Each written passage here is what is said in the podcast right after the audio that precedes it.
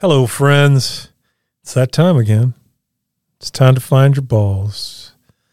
Welcome to the Man Made Podcast. Good guys who drink and cuss a little. My name is Jeff Stuckey. You know me better as Shaman, sitting in the position of shotgun as always, because I have a propensity to wreck things. so the driver's seat belongs to Greg Allen, as always, the Rocket Man. Greg, right. how are you, buddy? I'm good. I'm good. I want to welcome our listeners and um, introduce the topic. In one way, I am eager to discuss it. In one way, you're eager. yes. In another way, I just want to crush the whole idea of it. So Wow. I, I wanted to get your perspective. Can you do that? Can you crush with eagerness, or does that require a different emotional?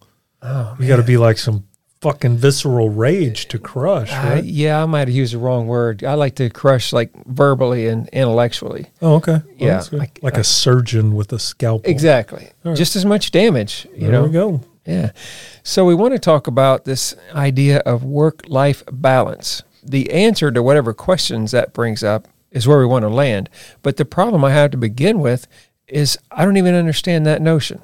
What are we trying to balance? Is this, is there like life and work that fight against each other? When we're not working, we're living, and when we're not living, we're working. I, I don't know.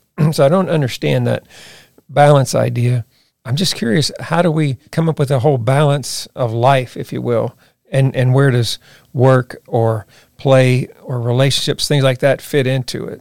It seems like we do have a problem that we'll call work life balance, that men have that. So tell me about that. Well, it seems like we ought to call those people that emphasize to men that they should have a work life balance and ask them, what the fuck are you talking about? Yeah, okay. like, uh, I got bills to pay. I got uh, Yeah. these kids, man. They're fucking Oh, expensive.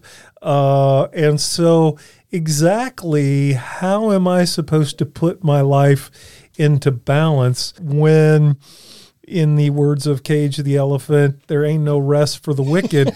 I got fucking bills to pay, man. Right, I got right. mouths to feed. How am I supposed to have this work life balance? Yeah, and you can't pull back on all those expectations that people have on you and say, "Well, I'm going to work less so you can, you know, the person that's demanding things from you can live less." It's like that's not going to work. go to your boss and uh, tell them that your life coach said you need to achieve greater work life balance. and uh, please report back your findings because we would be incredibly interested in that. Yeah, and on Facebook, people can find us at Becoming Man Made Today. Get on there, give us your feedback to anything on the podcast. Or we can spare you that humiliation and just tell you there's no such thing as work life balance. Okay, that's a good starting point. I like it so far. work dictates work and life dictates life and i think it's it's interesting one of the number one causes of insomnia is fear of having insomnia Oh no, I'm not going to go to sleep tonight. oh my god am i having that fucking insomnia thing like what what do i oh my god and like so if if if we didn't have the category of insomnia i would just lay there until i fell asleep. And so work life balance seems to be that same sort of notion like we all act like we know what we're talking about. Oh yeah. Shit man. How's your work life balance? Mine's just a oh i don't it, it what mm-hmm. whatever. Like what are you mm. talking about? Like that's awesome. Like i don't own a fucking vineyard and like i just get to like go hang out with my wife and kids whenever i want. Right, so while you're figuring out your work life balance i'm going to go to work. And and i think the solution to that one is crushing mm-hmm. which I, I believe you did. You adequately crushed that is more the idea of being present.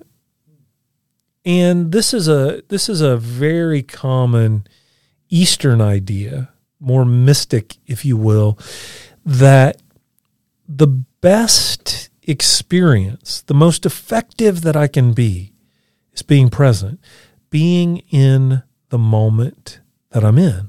Yeah. So if I'm at work, right, and I'm working on a work project or a task or something, how do I maximize my efficiency while working on that task? Worrying about the fact that I need to hurry up and pull emotional and mental resources away from that task, or by being totally present. Mm-hmm. And the same thing when I'm with my wife, when I'm spending time with my kids, it's that same notion. Mm-hmm. How is this time going to be most effective? It's going to be most effective if I'm fully present. I'm not Yeah. worrying about other things. I'm not distracted about the things that I didn't get done at work. And this is where we as men struggle right? Because it's our it's number 4 on our psychological conflicts. When we're at work we're worried about not being present at home enough and vice versa. So it it's much like that notion of laying in bed worrying about not being able to fall asleep. Yeah. if i would rid my mind of that and just relax Mm-hmm. Oh my god i can't fall asleep. What am i going to fucking do? I can't fall asleep. What should i do? I'm just going to relax then i'll drift off into sleep. And so the ultimate solution for us in terms of the work life balance is seeing it as nonsense. I mean if you're working 80 hours a week and you don't need to be then you're not who we're talking to. Yeah. but for the majority of people it's understanding that those things kind of balance themselves and I can be fully present in whatever it is that I'm engaged in. Yeah. And it seemed like where I find that men have trouble is being present at home. You know, the, the rules are different there, the dynamic is different, and it's not as easy for a guy. So to be totally present and, and there for his wife, there for his kids based on their needs, which may or may not flare up that day, but to be totally present in that is what we probably most need to work on. Yes, and that's a difficult mm-hmm. very difficult because Yeah. we tend to be task oriented. We Yeah, tend to like yeah. to check the box. Yeah. You know, then when it comes to participating in the family, again, we're already restricted because we're avoiding feelings of vulnerable emotion, Yeah. right? Mm-hmm. So then oftentimes the engagement in family or the engagement with my children is exposure to their vulnerable emotions mm-hmm. and then not trying to quote unquote fix those feelings, but just Yeah. being present in those Yeah. and then not being consumed by what I didn't get done at work today or what I need to get done tomorrow is where the real challenge is. Oh, is. yeah. And it- the needs that are going to pop up with your children and probably your spouse are not something all the time that they're just going to hand you and say, I need this, you know, fix this for me or do this for me or, or give me $10. uh, that happens, of course. But I mean, the needs are only going to surface when they know you're present. And gosh, I could, that could just be detrimental to be thinking about what you needed to do at work. Yeah, because too much of our identity is our work, you know, our career or whatever that is. So, so much of our identity, so much of, uh, you know, if, if we think about our previous podcast, The Illusion of Self, Yeah. so much of that self is constructed by our what we do vocationally. I mean, Mhm. we went to school, we got an education, we the purpose of getting an education is to go off and get a job and do better than our parents did, you know, all of so it's like so much of our identity. So then to focus on something else, it becomes almost an impossible task. Yeah. Well, you know, uh, that reminds me when my wife and I first got married and we meet other couples and stuff, and people would say, Well, uh, who are you? Or what are you? Or something like that. And uh, my wife would always cringe when I'd get asked that because my answer was always, What I do is not who I am, but who I am has a big impact on what I do. And You literally would fucking say that? oh, absolutely. And I thought it was the right thing to do. That's one of the greatest things I've ever heard. You need to slow. Okay, slow that thing. Play play that thing at slow speed. Give me that thing again. okay, what I do is not who I am, but who I am has a big impact on what I do. so, but here, I have to see you do this to someone. oh well, I've kind of. Did of they just leave, or like what would happen? well, there's usually silence, and my wife would say, uh, "He's an engineer," And then they would say, "Yeah, okay, that figures." so, you know, which really messed things up when I've switched careers twice since then. But now I'm actually back in the engineering world. Oh, so she's safe again. Okay, now she can use that. Yeah. Okay, so that doesn't work in social settings, but I needed to say it to myself. And that, that just kind of informs how I'm going to deal with every situation that comes up, who I am. Because the engineer part doesn't deal well with most of life part. life, I thought it would work under certain situations, uh, follow equations and things. It just doesn't. So uh, I knew the engineering part wasn't working. So I, I had a way of understanding more of my identity, my core values, and that's what's that's who I am. Now, again, in social settings, you try to explain all that, and people say, "Well, so where do you work?" You know, they just figure, "Let's get you an easier question." Let's circumvent this thing. We'll we'll close in the question this thing. Where the fuck do you work? Like, yeah, yeah. well, where I work doesn't define me. Th- this was a struggle for me uh, early on when I was in grad school and I was raised on the west side of Evansville, which is not your, let's just say, they did not cultivate those vulnerable emotions. Right, right. Um, and I essentially came from a because I said so, I'll give you something to cry about yeah, you know, kind of that, which was probably very normative. I mean, I'm 50 years old now, so, you know, people around our age, that's probably more common than uncommon. Mm-hmm. And so I can remember having a real crisis when I was in grad school because I start learning all these things about lifespan development, early childhood development, the development of the person, all of those kinds of things. And I remember there were so many moments in time where I was, I, just, these clear conflicts. And I mm-hmm. remember I had such, such an incredible amount of respect for my clinical supervisor. We were talking about parenting, and one of one of the fra- one of his favorite things to say to me was, "Jeffrey, freedom is reality, control is an illusion." And I was like, I don't know what the fuck that even Yeah, means. Like, what are you yeah. talking? But I couldn't say that right because I needed. I mean, and he just, Jeffrey, freedom is reality, control is an illusion. yeah. And I genuinely believed that I had control over everything. Uh-huh. I and I certainly believed that I had control over my kids. yeah, Tragically, I did to a degree Yeah. because I was a tyrant. uh-huh. Because I was a because I said so. Because you know, if you want something to cry about, if you, I would count my kids down and do shit like, oh my god, just like, wow.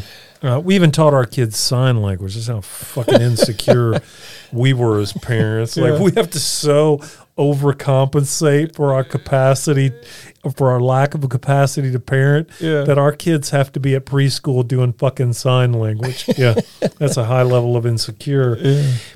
And so learning to be present at home Mm-hmm.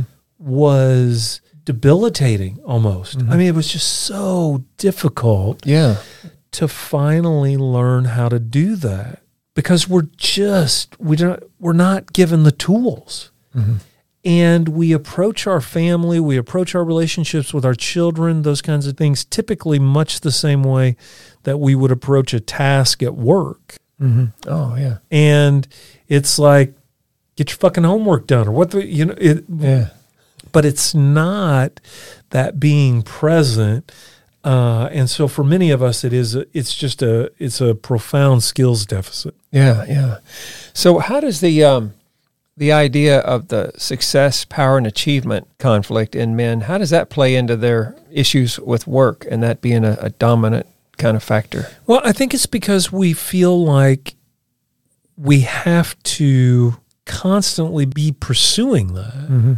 So if we achieve a goal, right? And once we achieve a goal, what's the very next thing we do? Yeah, we set another one. Set a new goal, right? Yeah. So we get on this treadmill that's just constantly speeding up. We don't ever get to say, like, eh, that's good.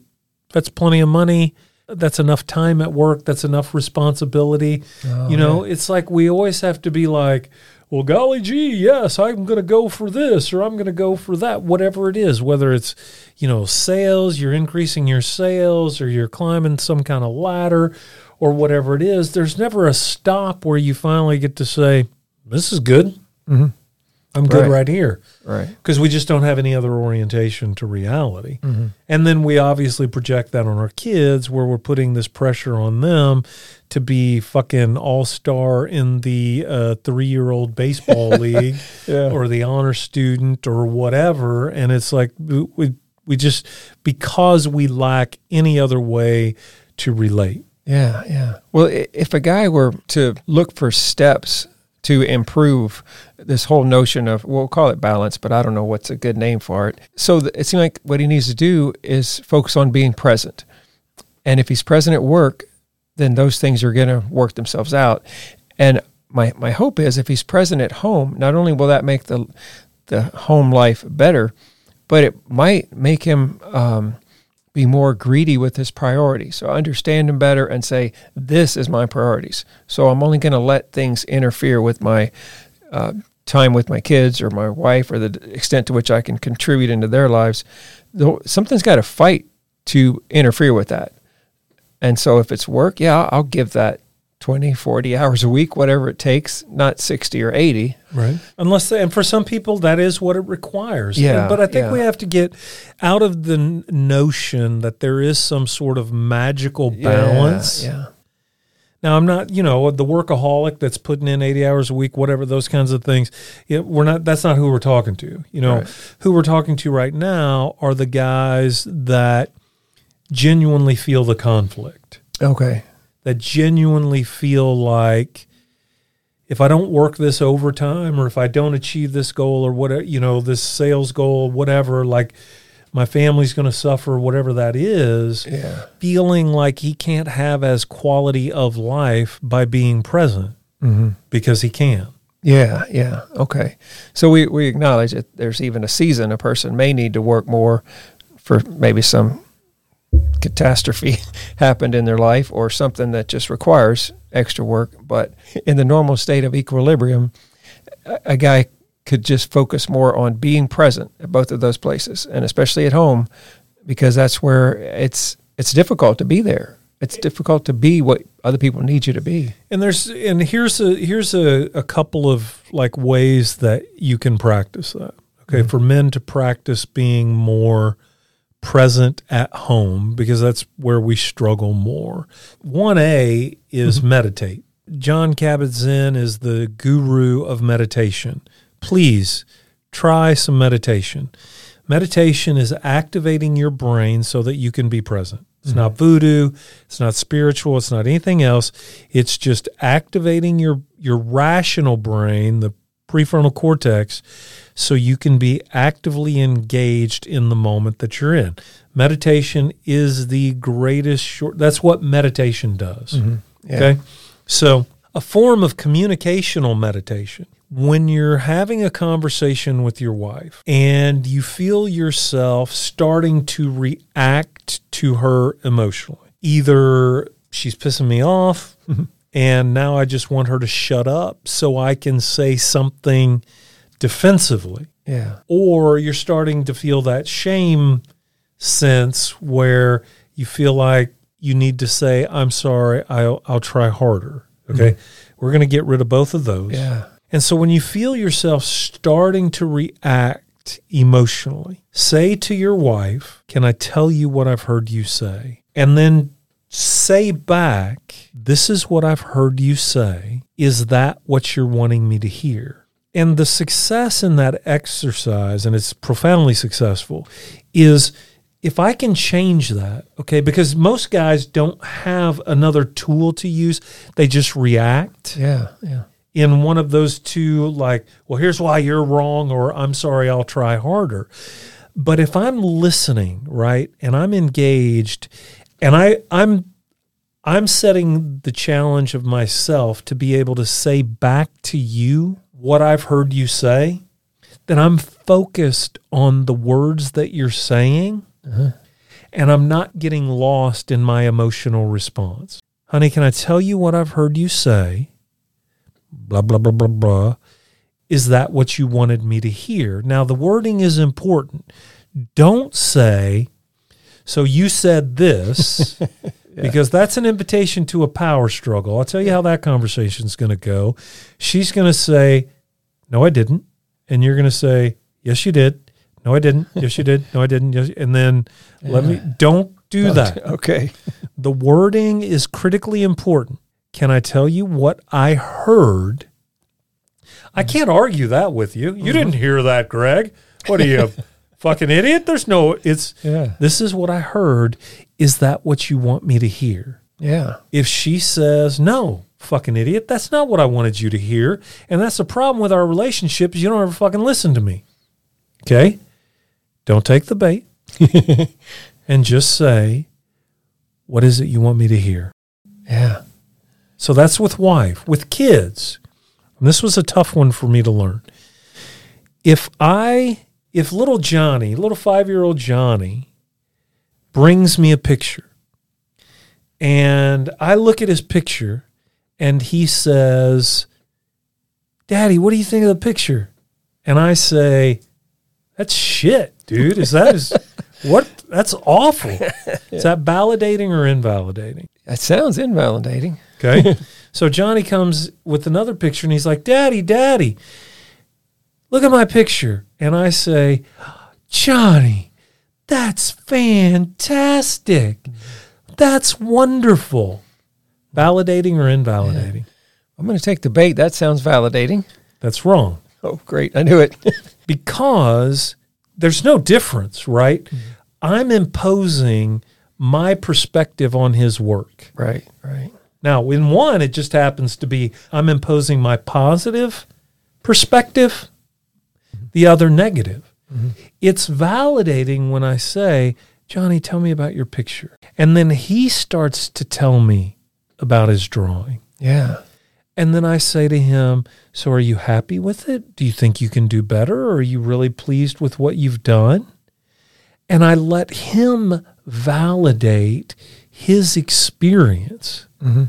Now, that fucked me up, man. Because when I when I started like, I'm like, this is bullshit. Like, mm. I'll tell little Johnny if his picture is any good or not, because he's fucking five years old and he doesn't know if that's a piece of shit or not. But if I tell him it's great, and then he just puts down pen and paper and he doesn't try anymore. Yeah. And it's like if we can resist that quality control aspect of ourselves mm-hmm. and be interested, Yeah. Yeah. Whether it's something tangible and concrete like that mm-hmm. or a behavior. Yeah. Ah, so you did that. Fucking idiot. Can't say that. did that get the results that you wanted? Is that how you thought that was going to go? Yeah. if you could do it differently, how would you do it differently? And I'm telling you, I don't know for you, and mm-hmm. I'm pretty high on openness. Mm-hmm. Learning to interact with my children that way was two things. One, damn near impossible. it's probably why I started drinking and cussing a little.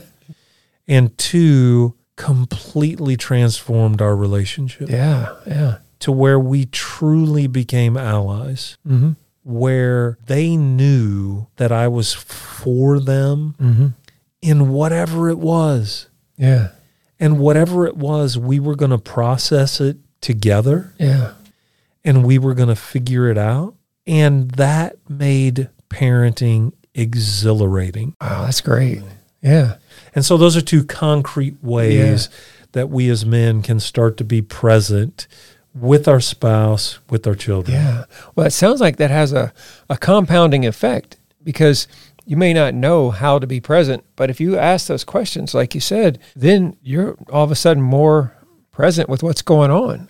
You know? and I'm using my rational brain rather than reacting Yeah, to everything. And so that's what's so effective about this. And I, I it it literally transformed Mhm. Because when I say that I was a tyrant to my kids when they were very young, that's not an overstatement. I would Mm-hmm. like to say that that ha ha ha just kidding Yeah. Greg so our listeners feel better. That's not I mean it was. And then to have, and I don't know how to say it differently than this, but to feel that sense that we were allies and we were doing this together and we both trusted that process. It just, I mean, I have an amazing relationship with my children that I'm incredibly proud of. Yeah, that's awesome. And actually, you were helpful when I was raising my teenage girls. I remember uh, talking to you. We brought the uh, the one of them. I'll just say one of them. we brought we brought one of them in, and uh, after talking for a while, you you pointed out like, Greg, no, she is being the teenager. She's doing her part. What you're doing as a parent, I don't get that. Greg, Greg, and Mary, you're the ones that aren't playing good parents. She's playing a great teenager. and uh, Yeah, what's the what's the definition of a teenager? Do every stupid fucking thing there is to do. That's their job, Yeah, right?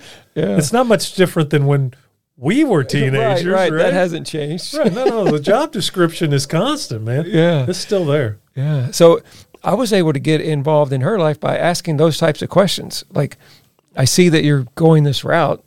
How do you think that's going to work for you? And that, that sounded different, you know, with the Sure. with girls and stuff. But um, that that seemed to just draw us closer. And the main thing that I had to learn to do was not show a reaction. If they would come home and say, "I did this," it's like, okay, well, tell me how that's going to play out, rather than say, "Wow, that is stupid," you know, which. I was thinking it, but I'm thinking somewhere in your mind you had an idea that this ended in a better result. So walk me through that. You Right. know? Right. And when we begin that at a very early age and we start to create that cooperation, it's uh, it is profound. Yeah, yeah. So how do we do? Do we crush it? I think we did. I think we just dismissed the idea that a guy ought to put his effort into balancing two things like that. It's like just forget it. And again, if we're wrong, please tell us. But Yeah. uh, you know, I think it's like insomnia. We want you to buy our sleep medication, so we're creating a conflict for you. So you have to come to our uh, weekend seminar.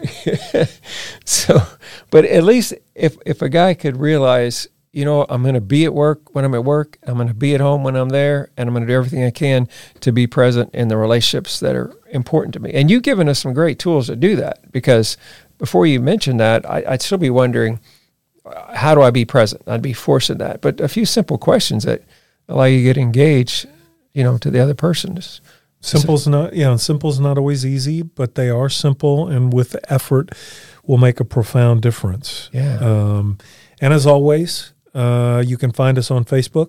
hmm How can they do that? uh, becoming man made today.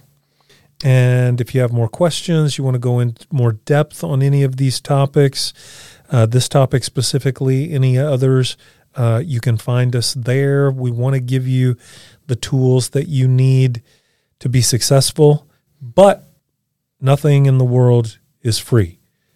so if you have not subscribed to the podcast and if you have not given us a five star rating, don't even fucking think about looking us up on Facebook. the first step, always in finding your balls and being man made, is hitting that like button and giving us those five stars. All right, my friend, until next time, All right. thanks for keeping it on the road. All right. Thank you, Shaman. All right.